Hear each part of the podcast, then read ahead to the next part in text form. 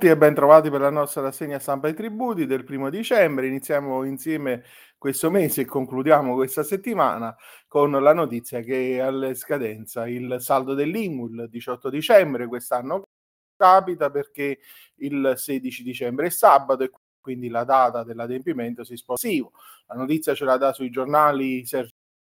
Trovato eh, su Italia Oggi e ci dice: sono obbligati a mettere mano al portafoglio e versare integralmente il tributo i titolari di fabbricati, ai fabbricabili e terreni che non fruiscono di alcuna agevolazione. La seconda rata deve essere calcolata applicando le aliquote e le detrazioni deliberate dai comuni per l'anno in corso e la somma va versata a saldo di quanto già versato in acconto nel mese di eh, giugno.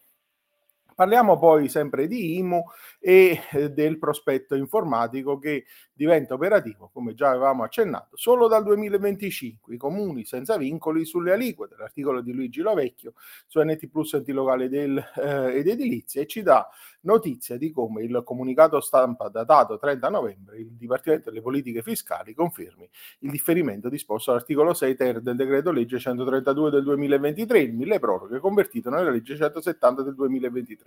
Il prospetto informatico delle aliquote è stato introdotto con decreto delle finanze pubblicato sulla Gazzetta Ufficiale del venticinque luglio scorso in attuazione dell'articolo uno, comma settecentocinquantasei della legge centosessanta del duemiladiciannove e quindi in forza di questa norma il potere dei comuni differenziare le aliquote I M U può essere esercitato solo all'interno delle fattispecie indicate in tale decreto, ma solo a partire dal duemilaventicinque. Rebus delibere per i comuni, e come, siccome titola su Italia Oggi Cristian Amadeo, le aliquote I M U slattano al duemilaventicinque, l'obbligo di utilizzo del prospetto enti eh, e quindi i eh, comuni sono al lavoro per adeguarsi, come anche eh, sul Cup, presi con l'esigenza di dover andare a garantire il gettito dei prelievi sostituiti eh, e la possibilità però anche di variare il gettito con le tariffe, mentre per la Tari c'è un po' più di tempo perché il termine è sganciato al Ehm, fissato al trenta aprile, sganciato dal bilancio, possibile slittamento al trentuno luglio eh, con eh, le incognite che ancora incombono, come ad esempio quella della perequazione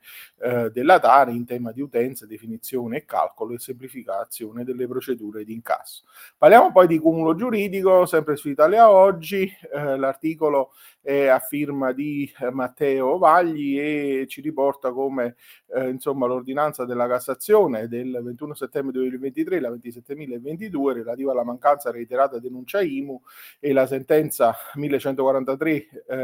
undicimilaquattrocentotrentadue, chiedo scusa, dell'otto aprile duemilaventidue, che de, rino, riconosce l'istituto della continuazione attenuata anche in caso di omesso o versamento, vadano a confermare quel cambio di rotta della Corte di Cassazione che con alcuni recenti pronunciamenti appunto ha ritenuto obbligatoria l'applicazione del cumulo giuridico ai casi di reiterata violazione pluriennale non solo dell'obbligo dichiarativo per i mortami, ma anche per l'omesso eh, versamento.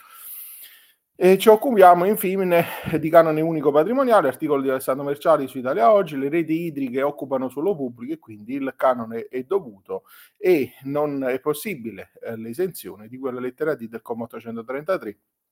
perché quell'esenzione viene stabilita per le occupazioni relative a servizi pubblici quando ne sia prevista al termine della concessione e la devoluzione gratuita al comune. Ma l'articolo centoquarantatré del decreto legislativo centocinquantadue del duemilasei stabilisce che le infrastrutture idriche sono beni inalienabili e sono sottratte alla libera circolazione, quindi in questo settore eh, l'infrastruttura di proprietà dell'ente viene concessa in uso gratuito al eh, gestore dei servizi, non potrà mai accadere il contrario. Con questo articolo concludiamo la nostra rassegna di oggi, io vi auguro un buon proseguimento di giornata e vi do appuntamento a lunedì. Arrivederci, buon fine settimana.